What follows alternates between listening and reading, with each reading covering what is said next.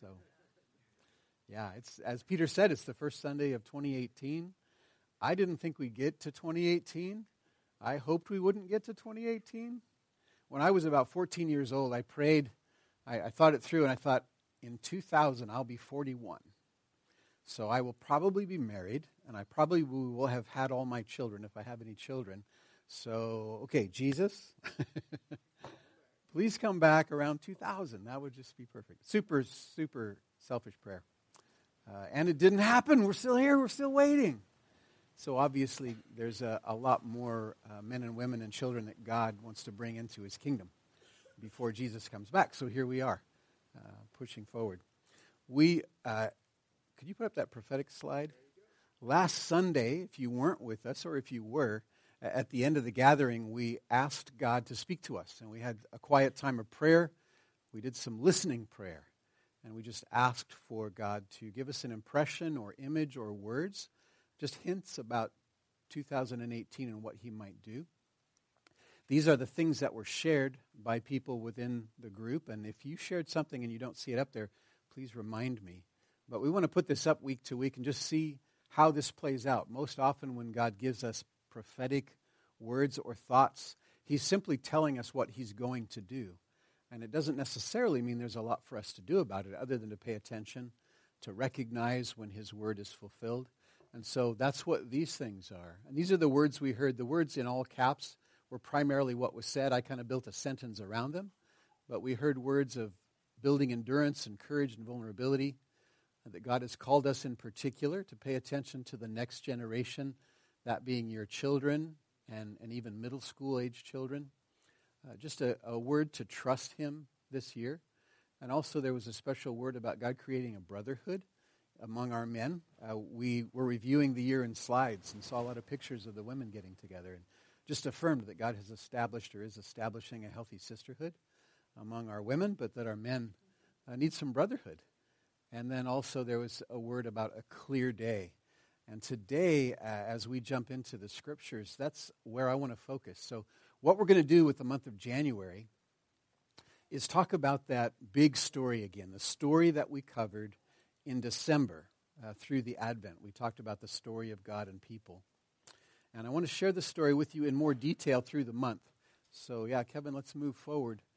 Uh, and here are some questions that, that we will be addressing. Why are we here? What is the meaning of life? We're going to totally solve that one today. what is the story of humanity? Is there a story that includes everyone? How do all the pieces fit together? Some of us have been in church and Sunday school and sung songs and heard sermons, and we have a lot of pieces to our understanding of God and ourselves and God's plan. How do they all fit together? And then how do we live well inside the story? Believe it or not, I want to spend this month helping us feel comfortable with these questions and having some answers. They're incomplete, they're not whole, but I believe if we can remind each other this month about answers to these questions, and if we can even take all of us a little bit deeper and clarify your understanding that these answers can ground you in daily life. And we're going to draw, we're going to take us from the beginning of time to today and tomorrow and the next day, making a connection between God, Father, Son, and Spirit, His divine plan, and humanity down to Sherwood or Tigard or Tualatin or Newberg or wherever you live, and 2018. And that that plan still connects tremendously with the lives that we live today.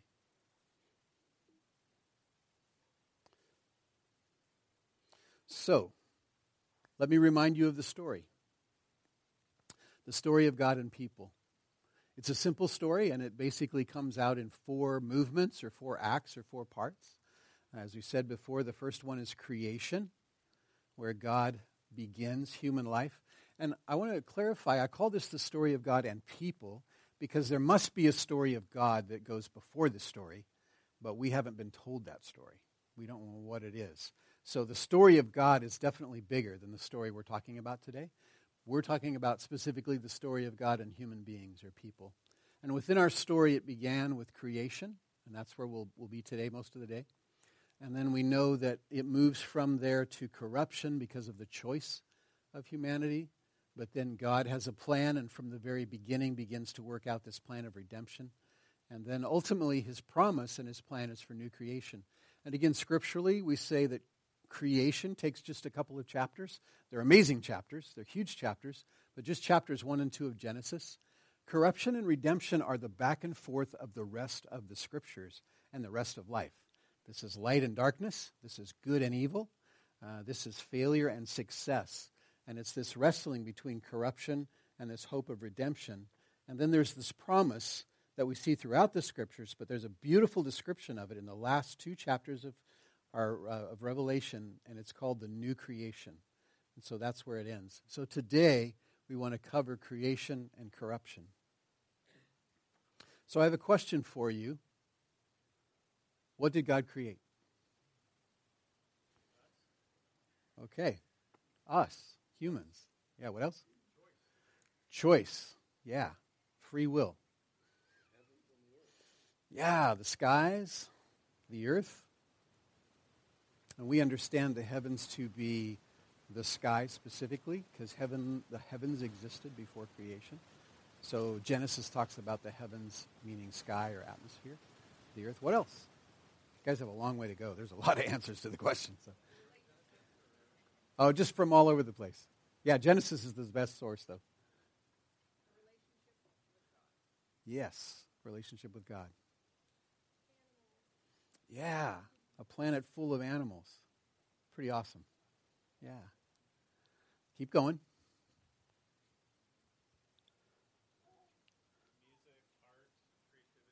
Yes.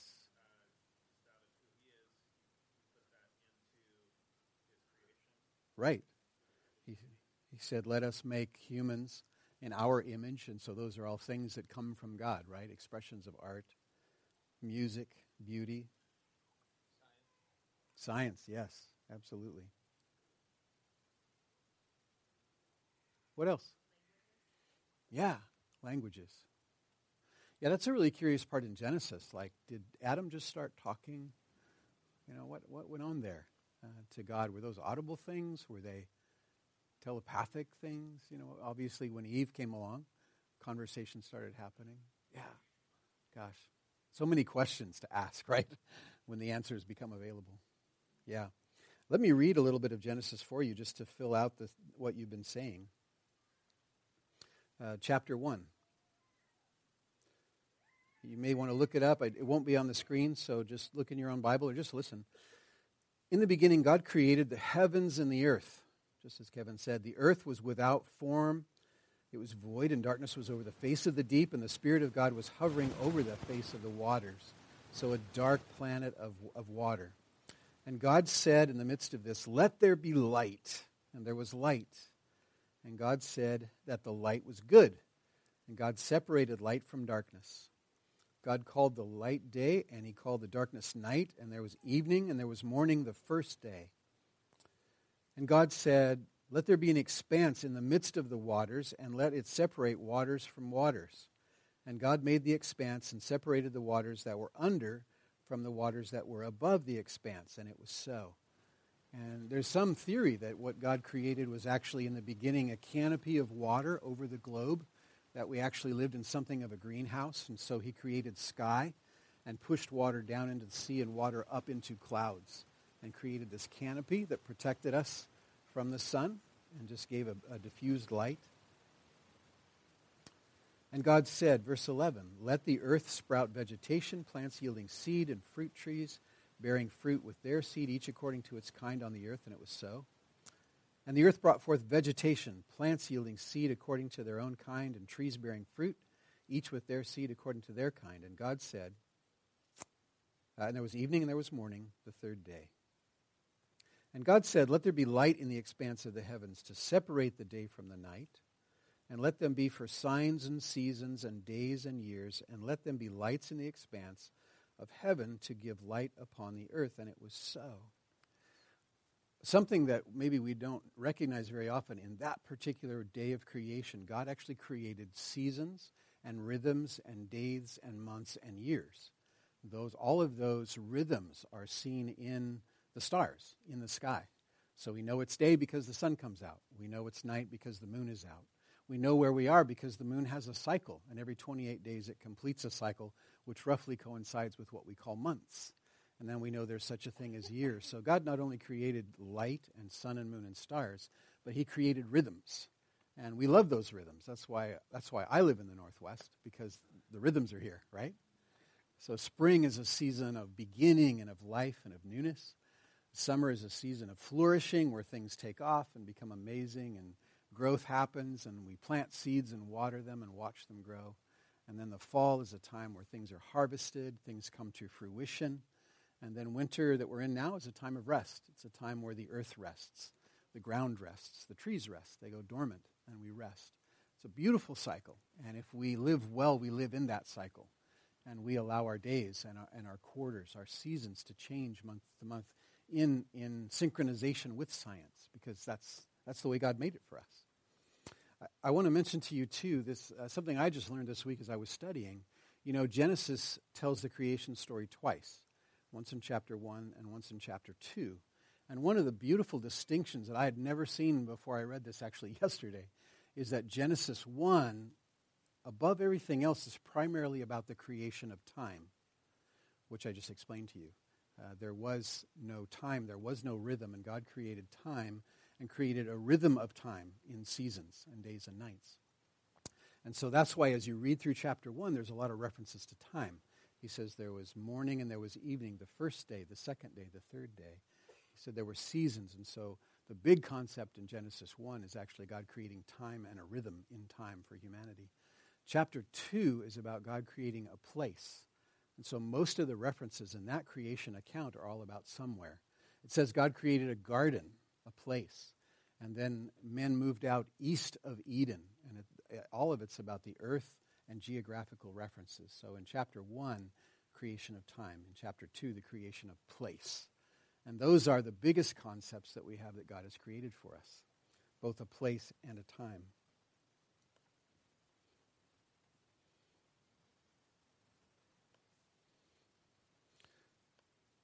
So, Give me that next slide there. Thank you, Kevin.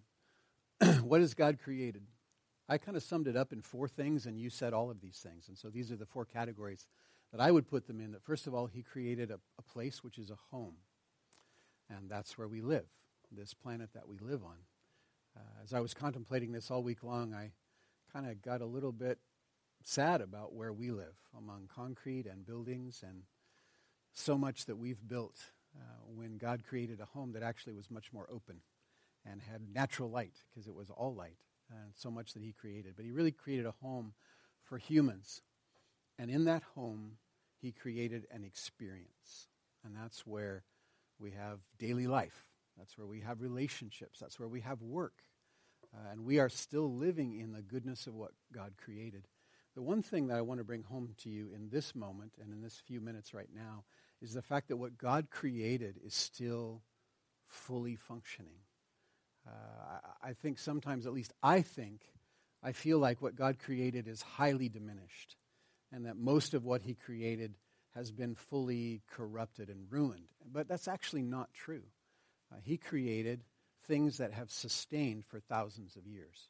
So we still have vegetation, we still have trees, we still have humans, we still have animals he created a life that actually is very sustaining, and it's been sustained in the midst of all the corruption. It still continues. So every generation that has ever been born has still been able to see and receive and participate in creation just as God intended.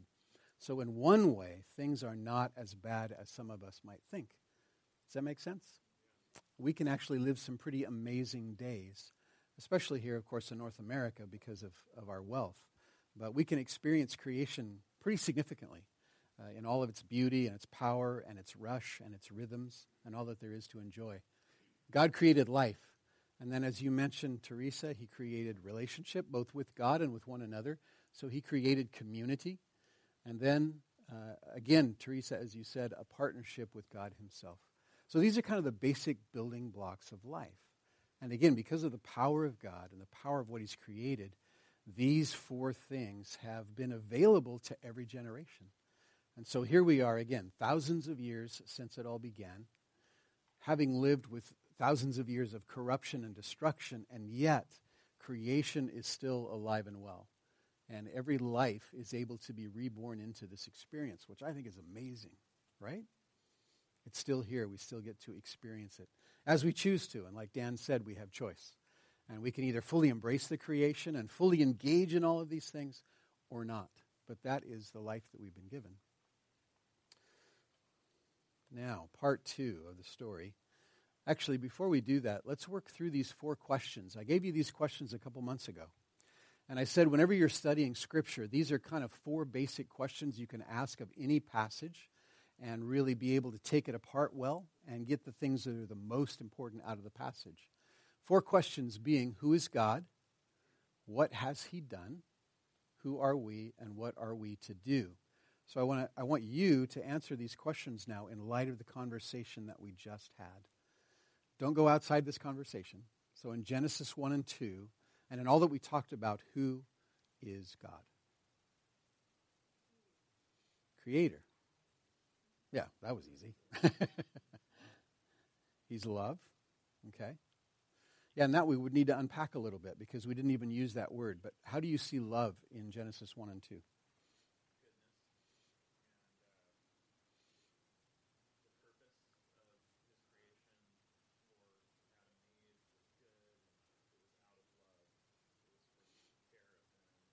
Yep. Everything is for us, for good. Yeah. Sorry? Protection. Protection. Yeah. Absolutely. Yes. Yeah. And in that way, I would say maybe that God is sovereign.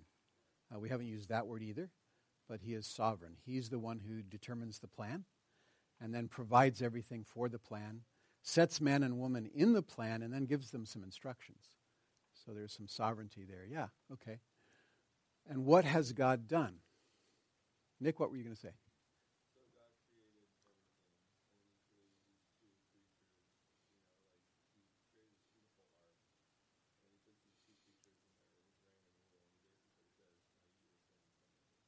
Yeah, exactly.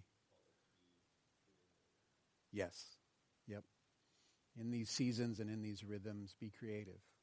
Yeah. Oh, yeah. Would you say that again a little louder?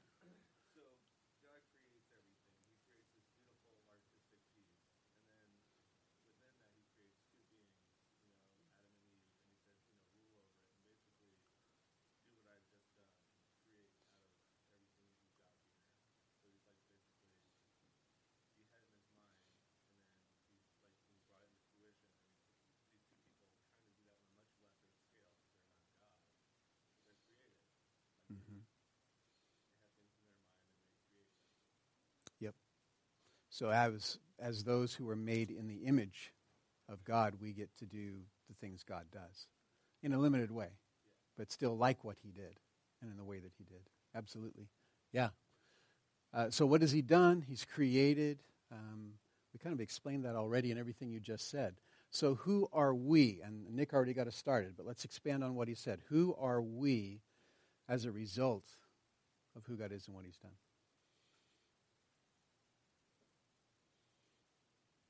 Go ahead and say the obvious thing. We were created. Okay. Yeah, well, we were fearfully and wonderfully made. Okay. He said uh, when he made the other things, he said it was good. When he got to people, he said it's very good. Very good. Right. Yeah. Yeah, and we are right to say that that you know that we are the crown of creation, and that honestly, everything else that was done before the day of human creation was for man, right? The food that grew was for man and animals. The animals that were present were for, for humans to appreciate. The seasons that he created for, was for humans to live in. And so, really, everything was created for us, right? Yeah. So, we are the crown of his creation, we're the object of his creation. What else are we? Yeah, his family. So, sons and daughters, created in his image to do the kind of work that he did. Okay? What would you say about yourself specifically? How are you created in the image of God specifically?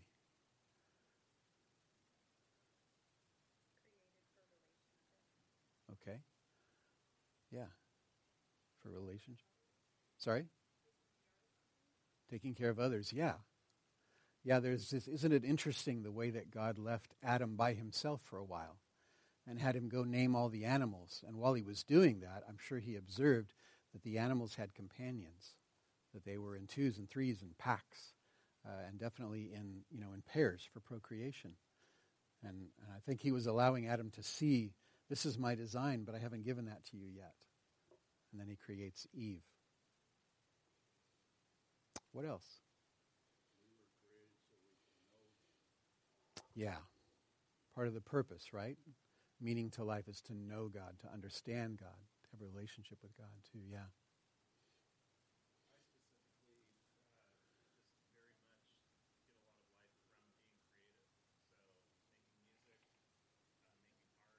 Mm-hmm.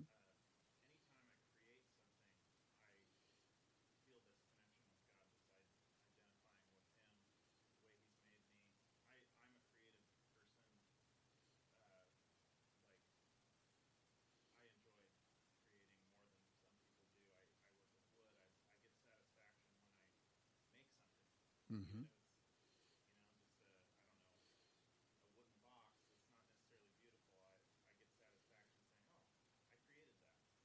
Mm-hmm. Yeah, there's a there's a sense of fulfillment, of completion. I produced something. I made something. Absolutely, yeah. Yeah. Where do you experience creation the most fully in your life? When do you really just have that sense of, wow, God's creative power is amazing, and what I'm experiencing right now is pretty incredible? Yeah, when you're out in nature, really in touch with all the stuff that He made, right? The earth, the sky. Yeah. Yes, absolutely. I, I would say, and the book I've been reading by Eugene Peterson lately says the same thing that he says the most powerful, he believes the most powerful experience of creation on earth is the birth of a child. And he actually, as a grandfather, he grew up in a day when the man wasn't allowed to be there in the room. He had to be out of the room. But he had a, a daughter in law who allowed him to come in because she knew this about him, that he wasn't able to experience the birth of his own children. So she invited him to experience the birth of one of his grandchildren. And in that moment, he confirmed man, there is nothing more awe inspiring uh, and overwhelming and, and a true witness of creation than when a child is born. And I certainly remember that moment. I was 20 years old and got to be present with Tricia uh, when our firstborn Nathan came. And I remember that moment took my breath away for a while. uh, I saw him slip out, and he didn't move and no, no, made no motion and no noise. And two seconds later, his arms flew back, and he started to cry. And whoa, that was, that was incredible. That was amazing. Uh, and then we, we actually have had six children, so we got to witness it a lot. And lately, Tricia and I went back and looked at some video when we had our fifth child, I think, and some of our older kids were present. And not during the birth, but right after the birth, when the baby was still fresh and after mom had calmed down a little bit. Uh, and and the, their faces are amazing because they're just, you can tell they're kind of like, whoa, what just happened, you know? I mean, and, and, we had had this child in our bedroom, actually, in our house. And so it, it made it very unique, uh, very a part of our story uh, that the kids were right there. So, yeah, we get to witness creation again and again. So, so amazing. So that's who we are. So, what do we do? We've already started answering this question as well. But what's, what are some other things that we do as created beings because of who God is and what He's done? Yeah. But like the moment that we see a child being born, I think what happened, what gets drawn out of us is worship. You know, thank you. Wow. This is incredible. That's worship, right? Yeah. What else? Sorry? Yes, absolutely. Yeah, I heard a, of a man lately. Uh, he was off to work and he said to his wife, I'm going to go off and spend some time in creation today and just in, enjoy the glory of God. And she said, Okay, well, see you tonight. So he did. And then Went out the next day on Tuesday and said the same thing. Hey, I'm going to go out in God's creation today and just in, enjoy the glory of his creation. And then he started to do it a third day, and his wife said, Aren't you going to go to work this week? What's her assumption at that point? Where's he going? He's going hiking somewhere. He's going into the West Hills, or he's driving up into the mountains, or he's going to the beach. And he said on that third day, No, honey, I'm just going to work every day. But he was reflecting on the reality that God's crowning creation is people, and he's going to ride the bus with a bunch of people around him, and he's going to go to work with human beings around him. And he was just making that turn and appreciating the fact that God's greatest creation, he was going to be in all day that day. And as I read that, I was like, oh, wow. I don't feel that way about some of the people I'm around and some of the days I spend. But what a healthy perspective. And so, some of you, how many of you love to people watch? Yeah, most of you.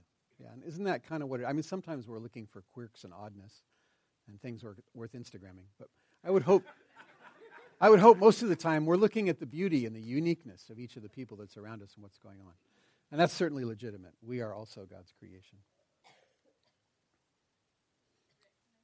Please.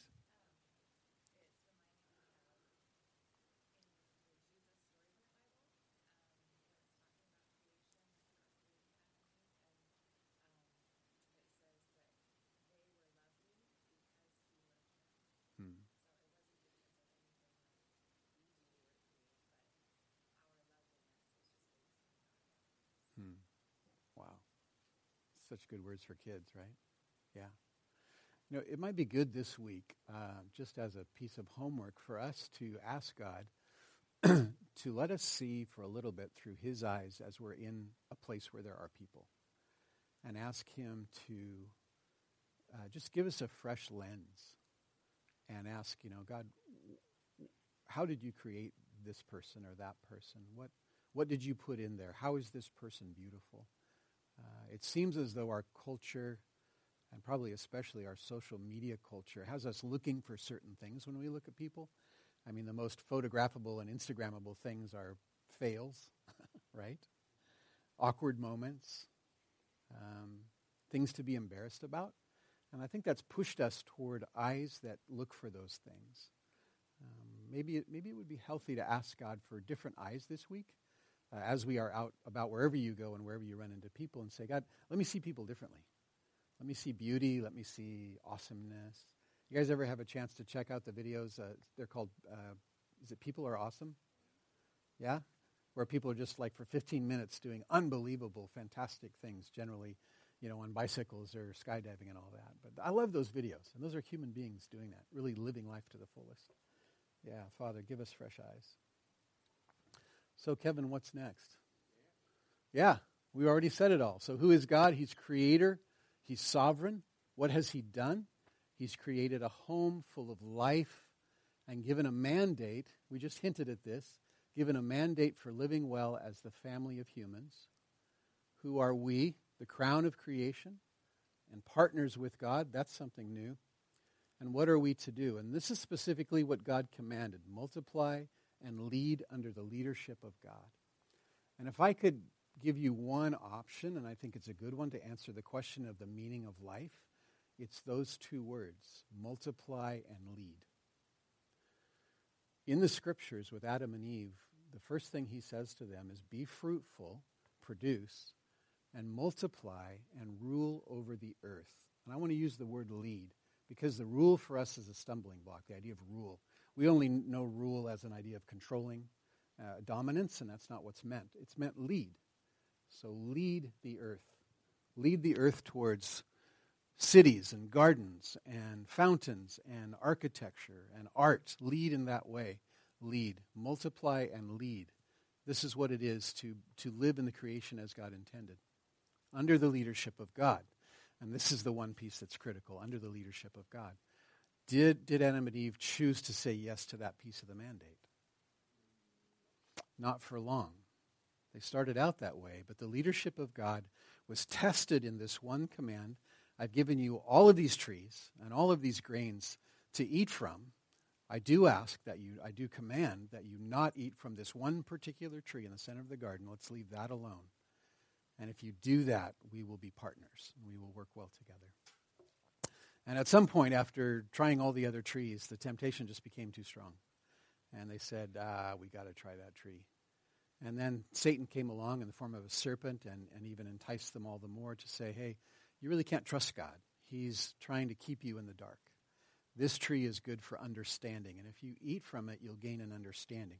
So when Adam and Eve saw the tree, that it looked like it probably tasted good, and they were given this bonus that it's good for knowledge and understanding, they said no to God's partnership, and they said yes to Satan and yes to corruption.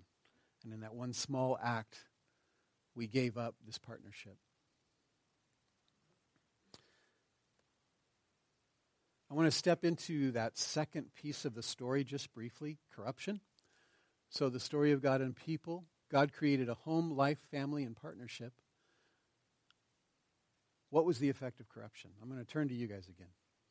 What was the effect of corruption, of sin? Yeah. Personal shame. In contrast to what, what was the attitude of Adam and Eve before that? Innocence, right? Yeah. They were naked and not ashamed. What else happened? Yeah. Immediate separation between the only two humans. You know, well, she gave me to eat. Well, the serpent told me separation. Even before the conversation with God, you have this big separation where God shows up for his daily walk with Adam and Eve, and they don't show. They're not there and he has to go look for them. Never had a reason to hide, and on this day they choose to hide.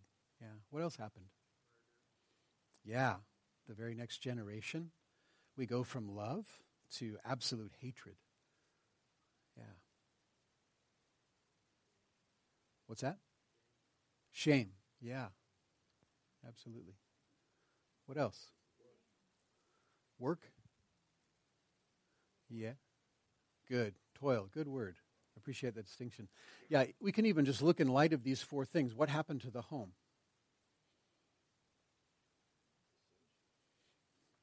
Yeah, but think of the earth itself, the created space. What happened?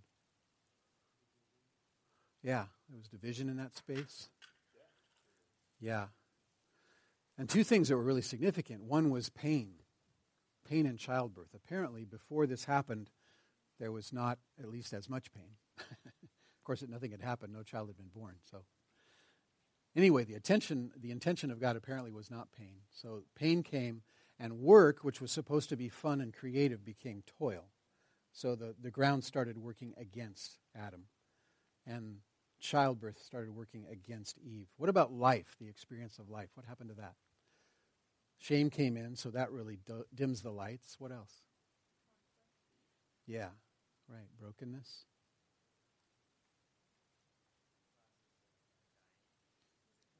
Yes. The intention was this creation would be eternal.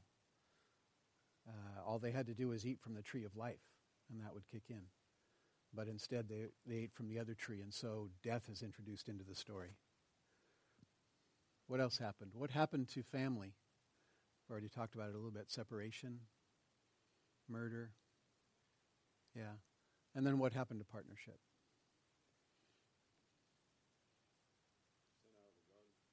Yeah. They abandoned partnership, and so God had to send them out of the garden. And clarify, why were they sent out of the garden? Was it just because he made a great place and they didn't deserve it? No, because they had to be separated from the tree of life. Right. Yep. Yes. Right? And wouldn't that be horrifying to be left to live forever? I've been around some um, older folks. In fact, there was a season in my life when I was about 18, I worked at a hospital for a summer. Uh, and I, w- I worked in the basement of the hospital where there were apartments. And most of the people got there by getting sick or having an accident and not being able to go home. Uh, they intended when they came to the hospital to get well, but they were either too sick or too feeble or had a stroke, and they ended up moving into the basement for the rest of their life. That sounds terrible because it, it was apartments and it was well lit. It wasn't, it was a daylight basement. But what I learned at 18 uh, was there's actually a moment for believers who love Jesus deeply to be ready to die, to actually embrace death, and to say, My life has been full and it's been enough, and I really want to let go. Uh, and just that affirmation that they wouldn't want to eat from the tree of life at that point because they want to die. Because they understand that the temporariness and the corruption and the brokenness is not sustainable and it's not enjoyable. And there does become a time when you do want to be freed from that life. Absolutely. So, just to sum up, the last slide here the story of God and people. Corruption burdened our home with pain and toil, cut short the experience of life by bringing death, tore the family apart by strife, and our partnership with God was abandoned. This is a terrible moment to end a teaching. but I got it because this is the halfway point. So next week is going to be really, really good. Uh, and we'll look forward to talking about what happens after that. But this also is a good point to move to the table and to take a moment and to remember and to say, Thank you, Jesus, for a way out. Thank you for a way out. This story, if it ends here, it ends extremely badly.